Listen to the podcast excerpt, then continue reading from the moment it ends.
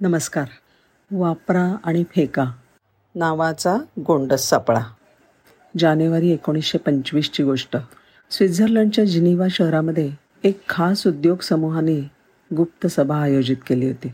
Electric bulb बनवणारे सगळे आघाडीचे उत्पाद उत्पादक ह्या मीटिंगमध्ये सहभागी झाले होते. आताच्या बल्बचा शोध लागून नव्वद वर्ष झाली होती. सुरुवातीचे बल्ब निकृष्ट दर्जाचे आणि अल्पायुषी होते.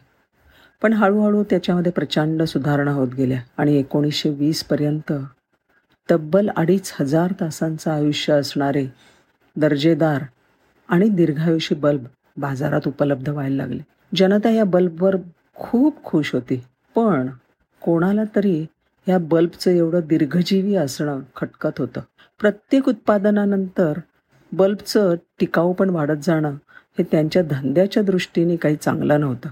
जिनिवाच्या त्या मिटिंगमध्ये international general electric Osram Philip Tungsram associated electrical industries ह्या सगळ्या जागतिक आघाडीच्या बल्ब निर्मात्यांनी एक गुप्त करार केला. आपल्या दीर्घकालीन हितासाठी आणि येणाऱ्या काळात भरघोस नफा मिळवण्यासाठी त्यांनी सगळ्यांनी मिळून निकृष्ट दर्जाच्या अल्पायुषी दर बल्बची निर्मिती करायची असं ठरवलं. या कराराचं त्यांनी इमाने इतबारे पालन सुद्धा केलं.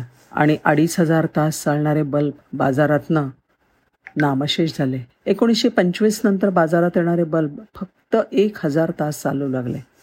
कमी आयुर्मानाचे निकृष्ट दर्जाचे बल्बच फक्त उपलब्ध असल्यामुळे त्यांची विक्रीसुद्धा दुप्पट झाली आणि बल्ब निर्मात्यांचा आणि विक्रेत्यांचा फायदाच फायदा झाला. आता उत्पादनाचा दर्जा घसरवून सुद्धा पैसे कमावता येतात.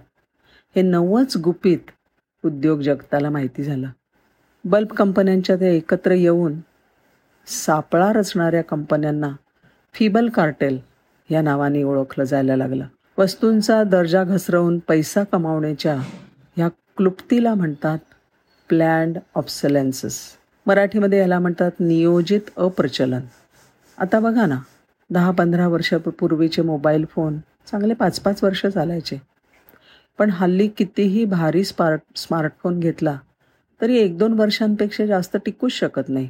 पूर्वीचे टी व्ही वीस वीस वर्ष चालायचे. पण आताच्या एल ई डीमध्ये पाच सात वर्षातच पट्ट्या पट्ट्या दिसायला लागतात. पेनमधली शाई संपली की नवी रिफिल घ्यायची प्रथा होती.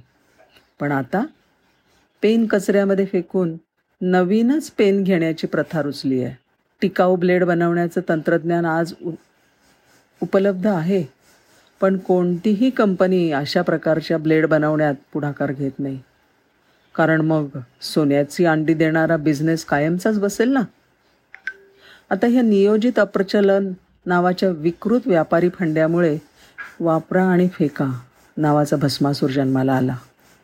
आणि सुंदर निसर्गाचं एका विशाल कचराकुंडीमध्ये रूपांतर व्हायला लागलं.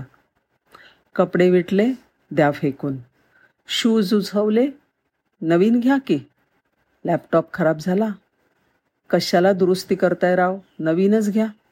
इस्त्री चालेना झाली आहे बाजारात नवीन मॉडेल आले.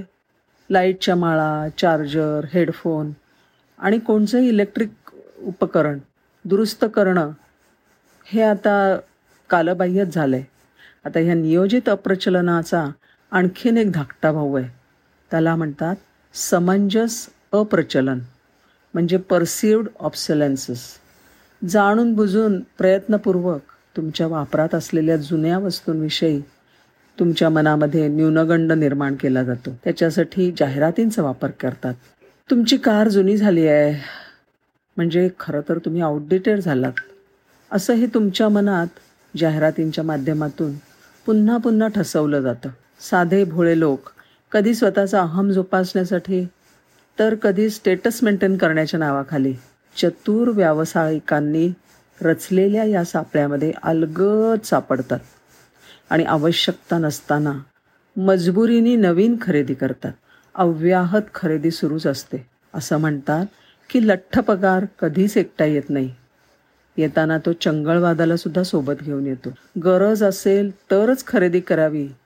हा विचारच कालबाह्य झाला आहे वस्तू बनवण्यासाठी लागणारी साधन संपत्ती त्याच्या निर्मितीसाठी घेतले गेलेले कष्ट या सगळ्यांचं मोल लक्षातच घेतलं जात नाही आणि त्याच्यामुळेच पर्यावरणाचा पार बट्ट्याबोळ झाला आहे हे जर का बदलायला हवं असेल तर आपण सगळ्यांनीच वापरा आणि फेकाच्या गोंडस सापळ्यात अडकून चालणार नाही.